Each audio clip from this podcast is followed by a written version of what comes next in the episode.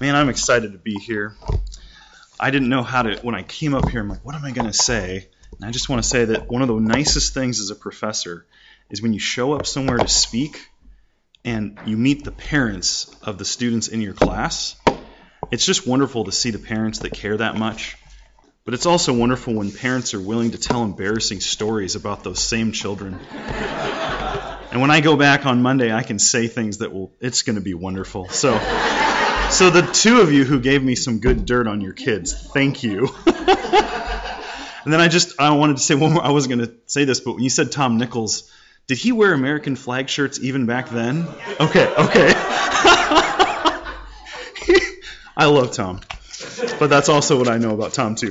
So okay, uh, thank you for having me. I'm glad to be here today. It's nice to meet you. It is it is nice though when you're you're at a church a long ways away and you show up and you have that connection in the Lord. It is really nice. So uh, go ahead and open your Bibles to Proverbs chapter one. Let's go to Proverbs chapter one today. Um, I I enjoy this book. I love the book of Proverbs. Um, I got the blessing to be able to teach a class at the college on it, so I get to even. There's a time in life where I needed wisdom. I had some struggles going on, and so I spent a lot of time in the book of Proverbs, and it was really nourishing for my soul. And I, from time to time, I'll come back to it and think, oh, I've been in Proverbs plenty. I don't need to be in it, and I'll dive back in. And it seems that no matter where I'm at in life, this book says something. But it makes sense because in the very first uh, chapter, in verse 4, it says that the purpose of the book is to give prudence to the simple and knowledge and discretion to the youth. And even the way it's phrased is, is Solomon speaking to the next generation of Israelite men and the young people, actually. So it makes sense that that would be something that would be valuable to you as you're growing up as a kid and even as you're a teen. But he goes on in verse 5 to say, Let the wise hear and increase in learning, and let the one who understands obtain guidance. Now, I'm not claiming to be wise. But I think the principle there is that whether you're young or even very old, this book has wisdom for you. So it's always been a nourishing book for me. I want to uh, go ahead and we'll start reading in chapter 1, verse 20. And I just want to cover the rest of the chapter. And this, uh, if I had to title this message, I would say, When It's Too Late for Wisdom. And I have some pictures, I didn't bring them today. Um, have you ever seen those people who get on like little BMX bikes and ride around and jump up and do tricks on them. I have this one great picture of the BMX bike rider. He's obviously been up in the air and he's about to land. The problem is his wheels aren't down like this, they're like this. And his face, which should be above the wheels, is right here, and he's he's like inches from hitting the concrete. And whoever the photographer has caught it right before that guy just smacked his face. And I've often put that up and said, oops, it's too late to go back and not make that jump. Like you're too far committed, and so. Oh, I don't. Oh, I got to turn that thing on. I'm so sorry. Hey, there we go. Is that better? Okay, sorry about that. My bad. Oh, David, thank you for helping me. Uh, so this whole chapter is kind of about those kinds of life life situations where you're about to have something happen and then it's a little too late to go back and deal with that. But I think there's some great principles in here. So let's go ahead and let's pray, and then I just want to read the text. Father, we love you. God, thank you for the way you encourage us. Thank you the way that you for the way that you provide us with your word, God, to nourish our our inner people, our inner men and women, our hearts, our souls, our minds. Uh, Father, in your wisdom, at just the right time, uh, you had your son come and you had the disciples write their books and so, in your perfect plan, God, you chose to give us a Bible, Father. So, we trust you. We trust you. And we turn to this book now for wisdom, and we want to see ourselves in it. We want to see where this book would give us instruction and where it would give us wisdom, and perhaps even give us correction. Father, we love you. Thank you for being a gracious God. In your Son's name we pray. Amen. Okay, a little bit of background. Uh, wisdom here is a person but not really. So it's like being personified. It's like if I talk about an animal like it's a real person, I don't really mean that. But wisdom here is going to be doing things that people do. You should ask questions why is wisdom doing that? And then as we go through, we'll have some answers for that. Verse 20 Wisdom cries aloud in the street. In the markets, she raises her voice. At the head of noisy streets, she cries out. At the entrance of the city gates, she speaks. How long, O simple ones, will you love being simple? How long will scoffers delight in their scoffing, and fools hate knowledge? If you turn at my rebuke, behold, I will pour out my spirit on you. I will make my words known to you. Because I've called on you and you've refused to listen, stretched out my hand, but no one has heeded, because you have ignored all of my counsel and would have none of my rebuke, I also will laugh at your calamity. I will mock when terror strikes you. When terror strikes you like a storm, when calamity comes on you like a whirlwind, when distress and anguish come upon you. Then they will call upon me, but I will not answer. They will seek me diligently, but they will not find me, because they hated knowledge, and they did not choose the fear of the Lord. They would have none of my counsel, and despised all of my rebuke. Therefore they shall eat the fruit of their way, and they will have their fill of their own devices. For the simple are killed by their turning away. And the complacency of fools destroys them. But whoever listens to me will dwell secure and will be at ease without the dread of disaster. Whew, I remember first time I read this and I was really thinking about it and wisdom seems like a rude person. So in high school, if you're walking down the hallway and you're a girl and you're carrying all your books and you drop all your books. What do your friends do? They come up and they help you pick those books up because they're your friends and they love you. If you're a guy, you're walking down the hallway and you drop all your books, what do your guy friends do because they love you? They kick the books down the hallway, right? right? They walk up, they're like, oh, dude, you know. Uh, now, here, is that what? So, wisdom is literally going to mock you. And that, man, is it like a, a ha ha mocking? No, I, I think it's actually, these are some pretty serious life situations. And wisdom laughs at you? I mean, I think it's, okay, it's your friend and you kick the books down the hall. That's not that big of a deal. Uh, but what if it's the one that, the person that no one likes and you go up and kick the books? See how there's a different intent behind that? Man, when I read this, it almost sounds like wisdom's doing that. But that doesn't seem very godly. Is the Bible telling us that wisdom isn't godly? All right, that's what we want to answer. That's what we want to figure out what's going on in this weird book or in this weird passage here. So when we start in verse 20, what I would say is there's three sections to this passage, and then there's the lesson Solomon wants us to get. The first section is the warning. It starts in verse 20, we go all the way to 23. So this is wisdom, and she's going to offer a warning. And if you want to be wise, you need to listen to her warning. So we're going to have this warning that's the first three verses. In verse 24, all the way down to 27, we're going to see wisdom's laughter. So you have wisdom's warning first. If you don't listen to the warning, then what do you get from wisdom? You get her laughter. She's going to laugh at you, she's going to mock you. But then in verse 28, it gets even worse. We have her warning in the first three verses. Then she laughs at us in the next few. But from 28 to 31, we get her silence. She gives us the silent treatment, the cold shoulder. She doesn't talk to us anymore. So it kind of is a descending, like, here's my warning, listen. If you don't listen, I'm going to laugh at you.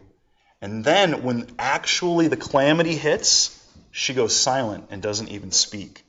And that can seem like pretty weird. If you go to verse 32 and 33, that's where I'm going to say Solomon's going to give us the lesson that he wants us to understand. So we'll go back in 20. We'll just walk through it and try to, understand what's going on. Um, so, wisdom, verse 20. She's doing a lot of stuff. She cries out in the street. She cries aloud in the street. Now, I don't think she's crying like she's sad. She's yelling. She's maybe if you were trying to sell newspapers and you're like, hey, extra, extra, morning paper, you're out selling hot dogs or whatever, and you're yelling. That's the kind of thing she's doing when she's crying out. So she cries aloud in the streets. In the markets, she raises her voice. And then it says something more about those streets. At the head of noisy streets, she cries out, and at the entrance of the city gates, she speaks. So, what, what's similar about all those locations? You got streets, you got markets, you got noisy streets, and you got the city gate entrance. Think about that in your mind for a minute. What's the same or what's similar about all of those? If you were in this era, you would have understood immediately. You would have known what Solomon's getting at. So let me say it like this Wisdom cries aloud at the football game.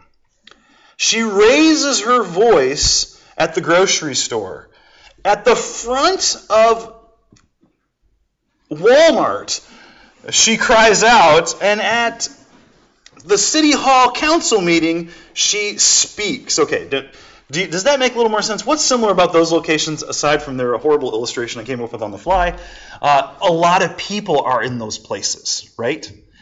And so when wisdom calls out her message, is she trying to hide it? No, she wants this to be available. And the, the funny thing is, there's a neat little comparison or contrast. If you start in verse 8 and read to verse 19, it's this story about these youths being enticed to go ambush people and be highway robbers. And you get the sense that the highway robbers are like, hey man, come with us. We're going to set up an ambush. We're going to jump people. We'll cut their throats and kill them, and we'll take all their stuff, and we'll get rich. But they're not out at the noisy streets or at the front of Walmart saying, hey, we're going to rob people. Anyone want to join our gang? Like, that's not happening at the front of Walmart or in the city streets. They're like hiding their message. They're trying to do it in a sneaky way. What's wisdom doing? She actually has this message that she wants everyone to know. So the first idea that we take under her warning is that her wisdom is available to everybody. There's nobody that she's trying to keep her wisdom from. Everybody can have access to the kind of wisdom that Solomon's talking about here. It's not hidden. Do you ever read your Bible and think that God's trying to hide stuff from you? Man, why didn't God make this easier to understand? I'm so confused about my life. Well, there are obviously some confusing things in the Bible, like in the book of Ruth, when Boaz gives the guy a shoe and that seals the deal of the marriage. I mean, I've, I did not when I proposed to Robin, I did not give her dad a shoe. It's not how it worked. It would have been weird. But in that culture, Robin's like, thank you for bringing me up right now. But in that culture, that was like a normal thing. So there's weird things. But for the most part, what God offers us is available. He wants us. He's, he doesn't want to. I think sometimes we get this idea that God is trying to trick us or he doesn't want us to know what it is that he wants for our life. But here I would say I think we see the opposite. So then what's the problem if we don't understand? All right. So here's here's the here's the next part. Go to verse 22. Here's her warning. Okay, this is her offer. She says, "How long, O simple ones, will you love being simple?" Now, much to the chagrin of the minimalism movement that's going through our country. This is not talking about minimalism. This is not Marie Whatterfaces where she wants you to fold all your clothes and get rid of all your stuff you don't need. This is not that kind of simplicity. This is like being naive. Does anyone Bible say naive or simpleton or something like that? Yeah. The idea is that there's this youth who doesn't really know how the world works. Uh, the kind of person that will like buy the oil they just discovered in like I don't know wherever there's no oil, and they're like, okay, sure, or like um, the the Nairobi prince email you get i'm a prince in nairobi and i want to give you a bunch of money that's yours. I just need you to send me your credit card number so i can get the funds going. That's the kind of naivete that's going on here. You just don't know how the world works. So how long do those naive people want to just keep being naive? That's her question well i don't think anyone naive wants to stay naive right all right how long will you scoffers delight in your scoffing? Now, maybe your Bible says scorners. The idea is these people know right, they know wrong, and they don't want to do the right. They are, in fact, they mock the right. They scorn it. They talk about how stupid it is. So these people really do want to keep doing what they're doing, and they know what they should be doing. And then fools hating knowledge. Fools are just the run of the mill foolish person. They're folly, they live in folly, they don't follow the Lord. And there's a there's not it's not only like a knowledge thing here, there's a moral component. In the book of Proverbs, if you're a fool, it's not just that you're bad at handling money, you don't know what account to invest it in. It's actually that you're sinful. You're not living in the fear of the Lord. You're living for self. You're living for pleasure. You're living for your own happiness and desires. You're living in idolatry. That's the idea that's going on behind this thought here. So these fools are not simply uneducated people. It's actually that going further, you know, the, you have the simpleton, the fool, and the scorner. It's a more, it's like another level of rebellion against God's ways of living. And so she says, How long do you guys want to stay that way? Now, I doubt, other than, well, I, I doubt the simpletons, like, well, I like being simple. They probably don't realize they're simple. But the rest are probably like, nah, I don't want anything to do with what God has to say. I don't want to live that way. Or maybe they're like, yeah, I do, but then actually they go out and don't do it. And so she says in verse 23, here's the offer. It's kind of a warning, though. Hear her voice. If you turn at my reproof, behold, or my rebuke, I'd pour out my spirit on you. I'd make my words known to you. You'd actually understand. And you, you wouldn't be fools anymore. And so she, she's offering wisdom, and all you have to do is to turn. To, to, to turn away from your folly and turn toward the Lord. Now that's interesting. She didn't say clean yourself up. She didn't say earn it. She didn't say work really hard and make yourself acceptable to it. She simply said, turn. Here's the sinful way you're living. Would you want to be wise? Turn. That's it. It's, it's actually this, consistent with the offer of the gospel in the New Testament. Christ doesn't want us to clean ourselves up with. Christ doesn't want us to make ourselves perfect. We can't do those things. So, what are we to do? Humbly in faith, we turn to God and we ask Him for forgiveness. And then we try to walk in His Spirit and grow in the grace of God. And so, this is actually, it's not the gospel here, but I'm saying it's, it's very, very close. If you go to chapter 3, you could do this later.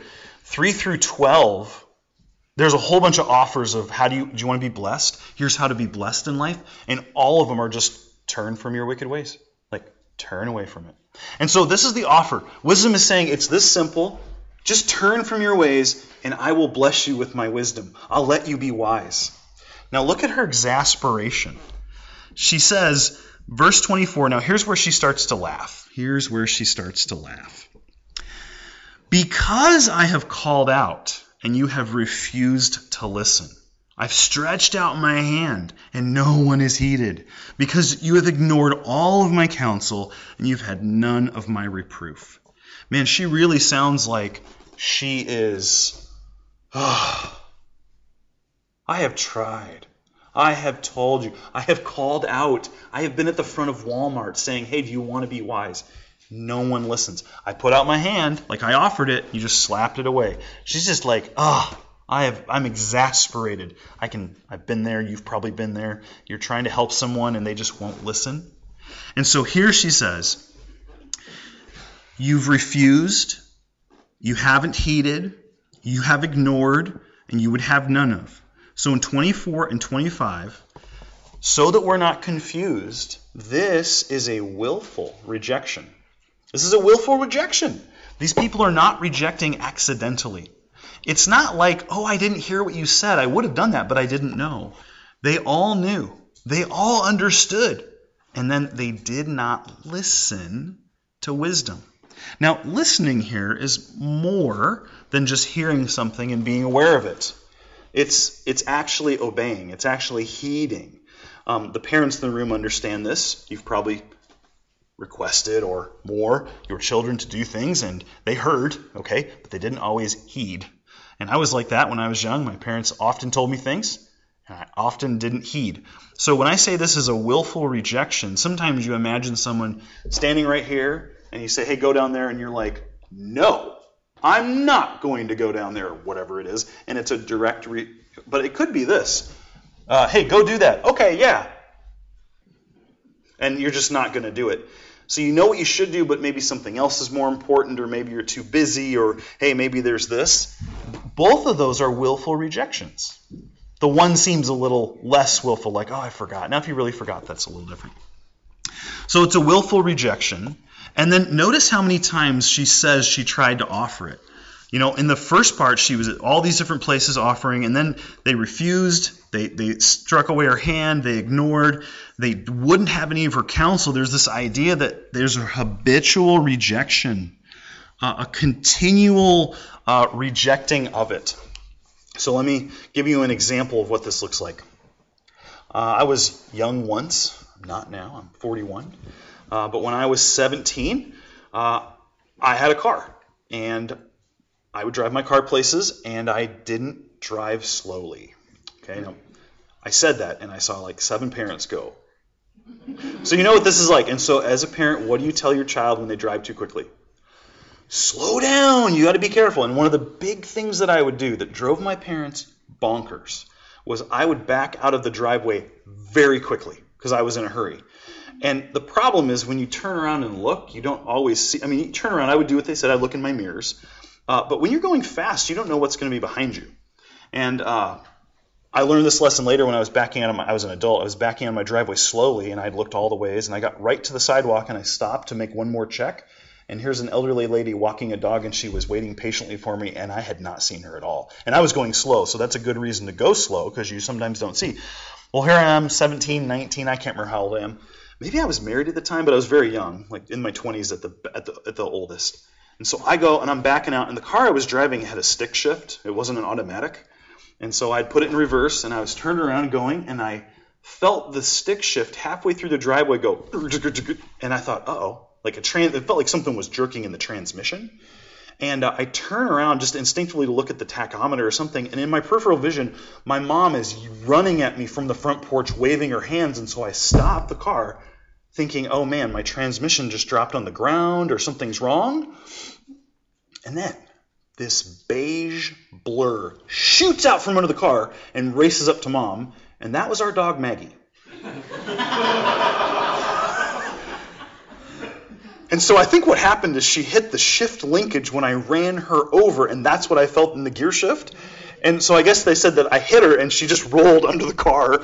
And uh, she was a small dog, so thankfully she was okay. She was scared out of her mind. And so she got to mom, and I realized. And then I looked up and met my mom's gaze. Had I killed our dog? Now listen, she would have been. I, I've told you, I've called out to you, I've offered, correct? I mean, she would have done all these things with the slow down, slow down, slow down. But what did it take for me to finally pay attention? I had to run my dog over. Now, thankfully, we didn't kill the dog.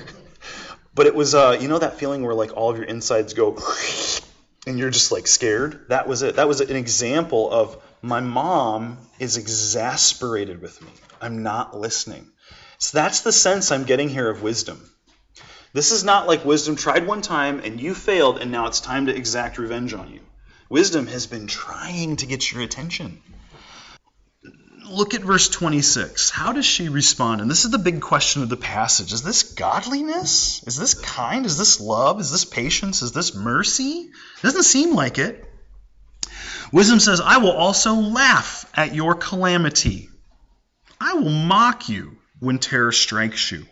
When terror strikes you like a storm, so what kind of a terror are we talking about? A really bad storm. Uh, the derecho last year was horrendous. It was horrible. Like it really messed a lot of stuff up. We lost multiple trees. Thankfully, that was all we lost. In our neighborhood, though, people lost parts of their roofs. Cars, trees fell on cars, and that's not and that's not even thinking about. I know a lot of farmers who lost tons of their crops because it flattened them. The derecho was really bad. That's the kind of terror we're talking about when a storm hits. And your calamity comes on you like a whirlwind. That'd probably be like a tornado, we would think of it. When distress and anguish come upon you. So, why then is wisdom laughing at us in a situation that's so bad? Doesn't that seem harsh? Like if you, as a parent, warned your child, don't jump too high on the trampoline or you might fall and break a leg. And you say that every day and they jump too high. And then one day you're out there, you see them jump and they go at the funny angle and they land on the ground and their femur just goes right in half. If you walked up and just started laughing, Like now, some of you kids, some of you teens and kids are like, my dad would do that. Okay, that's what you think. He's not. He, no, your dad or mom might like they might like to goad you, but I guarantee you, you break a femur on a trampoline, they're going to come to your aid and they're going to love you. But why would wisdom stand behind them and laugh at you? That doesn't seem very godly. All right. So it's not actually that God is laughing at you, and it's not actually that wisdom Wisdom is a, not a real person here, it's a metaphor. The idea is that the results of your poor choice mock you. So I'll give you two examples. Sorry, two personal stories. Um, anyone ever eat wasabi? No? Okay. What, think of the hottest thing you've ever tasted. Okay? That okay, it's not that hot, but it's really, really hot. So I go to a Chinese restaurant with this family, my, my buddy and his parents, and uh, they bring egg rolls out, and there's these sauces, and there's this kind of whitish greenish sauce. And uh, he's like, okay, now Andy, now this guy's a jokester. He's always pranking me. Me and me and me and my buddy, who's his son, he's always messing with us. He's like, now Andy, listen, okay, look, there's this green sauce. It's called wasabi. Be careful. Just take the tiniest bit of it. And so he like barely touches a spoon where it's like a pinprick drop. And I'm like, he's messing with me. So I just take my egg roll and dunk. Okay? And so the cool thing is that if you've ever had like um, like like Mexican hot sauces, they kind of they kind of like hit your mouth really hard. But wasabi has horseradish in it, and I so I took a bite of that thing, and then for like two or three chews, it was fine, and then it hit, and it had that like when you smell ammonia and it clears out your sinuses, and I'm literally I literally have tears in my eyes, my forehead sweating, and I spit the whole thing out, and I take water. Now, he is also crying, but it's because he's laughing so hard at me. Now, okay. Now that was okay. Okay, I'm not in mortal danger. All right, it's no big deal. But he's laughing at me, but I'm also living in regret because I can't go back and not take that bite anymore. And that's the idea.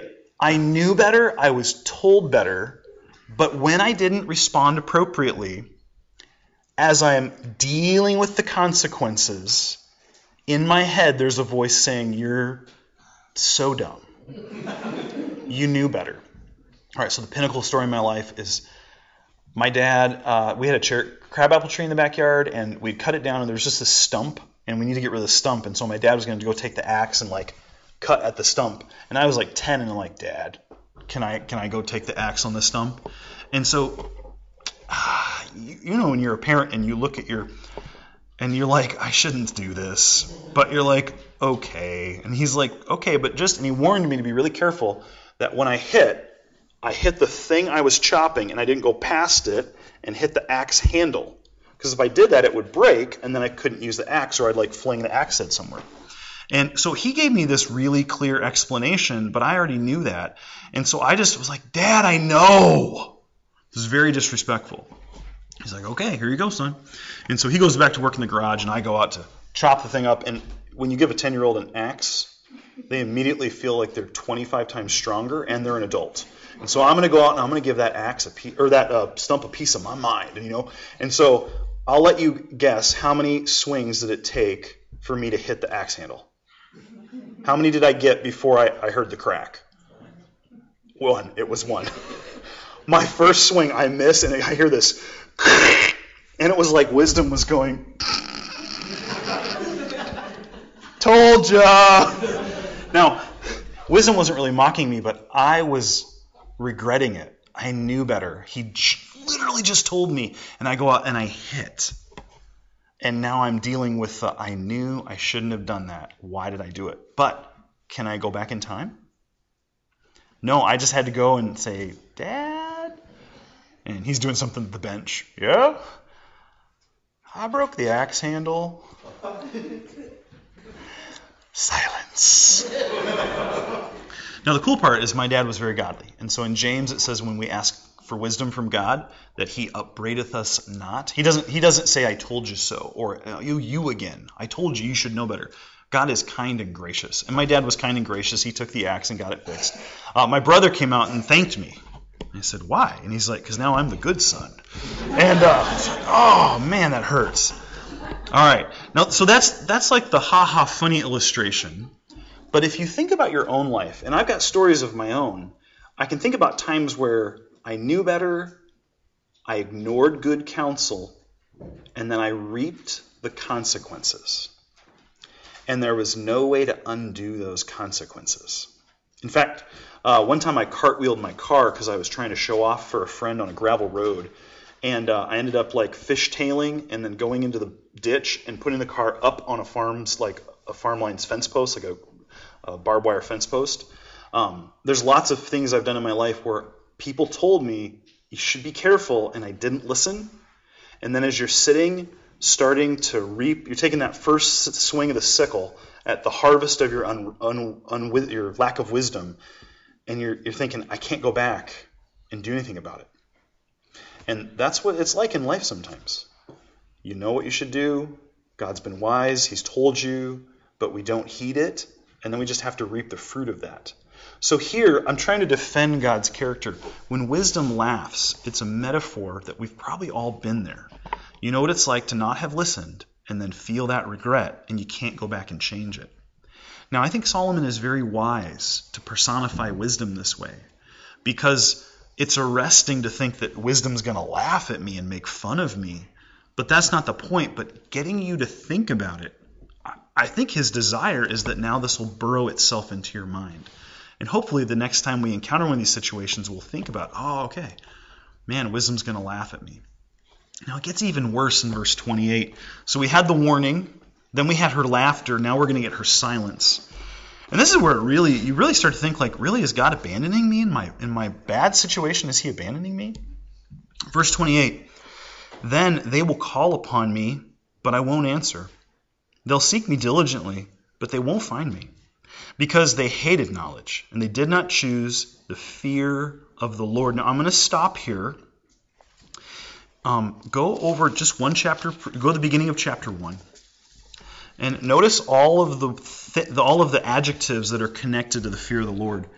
Verse 2, the purpose of wisdom is to know wisdom, or the purpose of Proverbs, sorry, is to know wisdom and instruction understand to understand words of insight to receive instruction in wise behavior in righteousness justice and equity to give prudence to the simple knowledge and discretion to the youth skip down to 6 where we haven't read yet to understand a proverb and a saying the words of the wise and their riddles so notice you've got knowledge wisdom instruction understanding prudence those five terms are all related to wisdom how do you get that wisdom? Look at verse 7.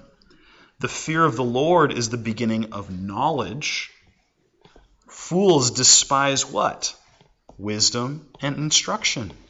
So, if you want to be wise, if you want to be well instructed, and if you want to have the knowledge God wants you to have, what is it that you need to do? You need to fear the Lord. And so now flip back to verse 28. Excuse me, verse uh, verse 29. Why is this person in the situation they're in? It's not merely that they didn't make a wise financial decision. It's not that they didn't have enough schooling to know that if you run over a dog, it could hurt the dog. Those aren't the issues. The issue is that they don't fear the Lord. So, in my axe handle story, when my dad told me things, did I know the verse, Children, obey your parents unto the Lord, for this is right? I did. I didn't need to be educated. But I didn't fear the Lord. I didn't love the Lord. That's basically the same thing. I loved myself. I wanted happiness and fun, and I didn't want to listen to my father, who the scriptures tells me I ought to listen to.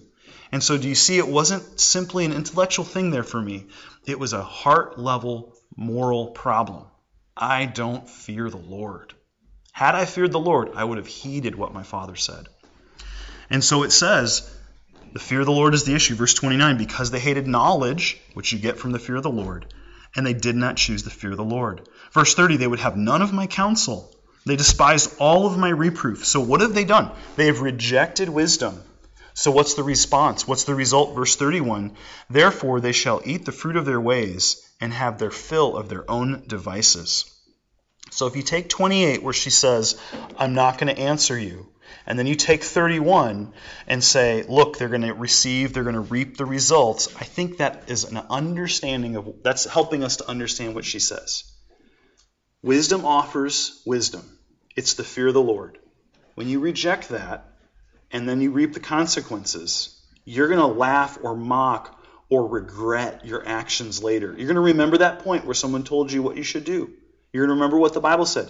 You're going to remember what your pastor said. You're going to remember what your parent says. You're going to remember what your wise counsel in life said that you disobeyed and you didn't follow. And you're going to sort of kick yourself. You ever say, like, oh, I was kicking myself? That's the idea here. You, you, you, could say that like wisdom will kick you, but that has a little bit more of a violent idea. Um, that's not translation, by the way. I'm just saying it's the same thought. And so here, when she doesn't answer you, think about what that might be. Many times, uh, like James says, if you want wisdom, what do you have to do? Cry out to God. And then what does he do? He gives it to you liberally. The issue here is that you've already rejected the wisdom. You're already in the situation that you're reaping the consequences for. And now you're going to say, please, can you get me out of this?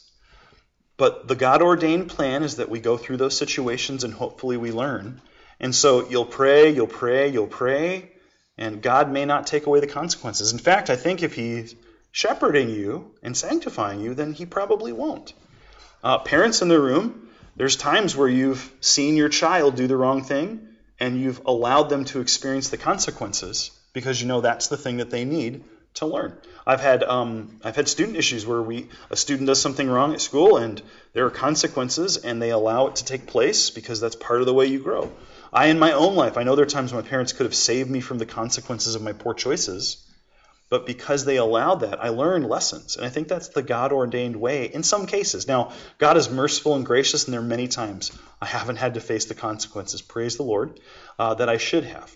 But I think that's the idea here. That's the silence.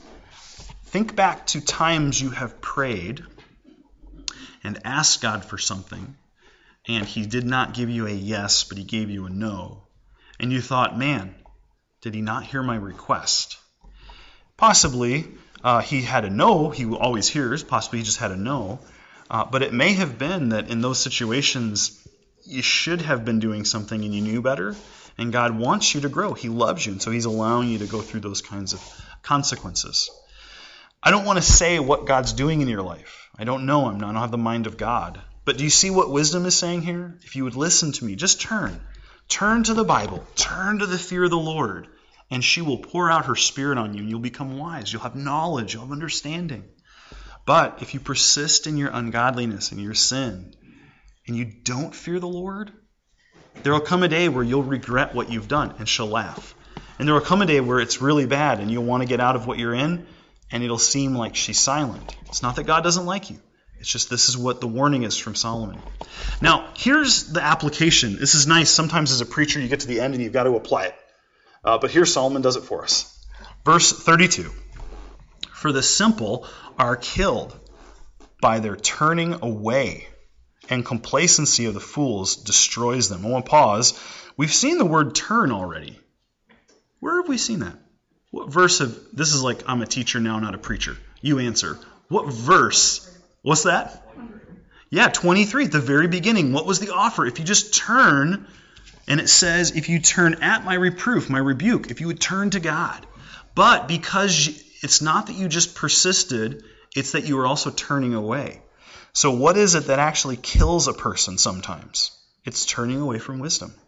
And the complacency of fools destroys them. Now, complacency is the idea of, um, if you, other places it might be translated carelessness or even you could say like being at ease. So think of like when the last time you were like totally relaxed and at ease and comfortable. Um, probably in those situations, you're not looking out for something bad to happen. Um, if you are a guard and you get too careless or too at ease, then you stop watching what the people you're guarding are doing and maybe they can slip away. That's the idea here is the, the fool is careless and that ends up killing him. I just want to offer that sometimes the issue in life is a sin that we know about and that we need to avoid. But sometimes it's not a sin. It's just something that's not helpful. But we're careless and so we don't worry about it. So, for my example, I used to play this video game on my phone, and uh, it took a lot of my time. It wasn't a sinful video game. It wasn't like I was like doing actual drug runs or something like some weird thing. It was just was a game, it was a competition game, and I would play them on my phone. It wasn't sin, but it sure took up a lot of my mind space. It sure took up a lot of my attention, and there were times I probably loved that more than my Bible. Okay, and uh, so I was at a camp one time, and a preacher was preaching, and the preacher pointed out that in life, if you want to grow in godliness, it's not only saying no to sins. It's also looking at the things in your life that don't help you focus on God and take your attention away from Him. Good things, things that are okay. And saying, you know what? I'm going to deny myself those so that I can have a better walk with God. And so what did I do? By God's grace, I gave up the video game and so I don't play video games on my phone anymore because I think it's it's too much time wasting for me. Is it a sin? No. Can you not play video games on your phone? No, go ahead. But I know for me, it was something that was pulling me away from God. And so here I think you have both of those in verse 32. The simple, the naive ones are killed because they turn away from God's wisdom. And then the fools get complacent and they get destroyed. Now, the fools are sinful, but I do think there are times where it's not a sin per se that you need to get rid of in your life. That's one application. What's the second application? Verse 33 But whoever listens to me will dwell secure and will be at ease without dread of disaster. So the fool is at ease in the wrong way, but when you listen to Lady Wisdom, you get to be at ease in the right way. And listening here is more than just hearing, it's heeding or it's obeying. So my, my parents said all kinds of things to me, and I, I air quote listened because I knew what I was supposed to do, but I didn't air quote listen because I didn't obey. I didn't follow through. So today, ask yourself in your own life is there something that's not necessarily sinful per se, but it's not beneficial in how you walk with the Lord? If you have something like that, I think this text might want, to, want you to consider is, is that something you need to give up? Or maybe perhaps even limit? Uh, perhaps, though, there's some area in your life where you're persisting in sin and folly. The warning here is for you. If you continue to persist on that path, there may come a day where you can't go back from that. You, you want to, but the consequences are there. And God's wisdom is available now. Now is the time to turn. Uh, it's not a coincidence that you showed up to church today and this is the passage that the preacher picked. Now I don't know anyone in here. I oh I don't I know I didn't I knew like two of you actually before I got here, but I didn't think of any of you. I'm like, oh this I think this might be what we should go through today. Perhaps God's using this in your life right now. This is His words. It's as though He's speaking to you. Consider what that is. Maybe write it down. Maybe pray about it, and maybe talk to someone wiser. Talk to your pastor, but not this week, okay? Because he needs some time. All right. And I'm and I'm not the I'm not the pastor, and so I can say, Give him some space. but but reach out to someone else or schedule. Use one of those things called a calendar and say, hey, can I meet with you next week? And uh, or your parents or someone who's wise and godly in this church. All right. The last thing I want to say before we go is, do you notice how free and gracious the offer is? It's just like the gospel in the New Testament. It's turn. You don't have to make up for it. You don't have to earn it. You don't have to clean yourself up. You don't have to make yourself acceptable to God. In fact, you can't do any of those things. You merely trust Him and turn. So do that. Trust Him and turn. Let's pray. Father, we love you. Thank you, God, for being so kind to us. Lord, you're a gracious God. You're patient with us. You're merciful. Father, you don't keep a record of all the wrong things we've ever done. If you did, Lord, who could stand? David says that in his psalm. But Father, you are merciful and gracious, and today you are that too. I pray first, Father, I pray that if we sense that we lack wisdom because we lack the fear fear of you, God, that perhaps we dive into the Word personally, Lord, during the week, not just waiting until we're here on Sunday. Father, I pray for those of us who may have some patterns and habits in our lives that are not particularly or specifically sinful, God, but they drag us away from loving and living for you. I pray, Lord, that you would help us to consider areas like that, that we could give over and give up in an effort to heed Lady Wisdom. Father, thank you for your kindness. Thank you for your mercy. Thank you for your Son, most of all, God, who, if it were not for him, Lord, it would be no point in us coming together today and trying to do this on our own. Thank you for his grace and his sacrifice for us. Lord, I pray that you would bless us today, Lord. I pray that we would enjoy this day, that we would think often of you, and we would seek to be a, a, an encouragement to one another. We love you. In your Son's name we pray. Amen.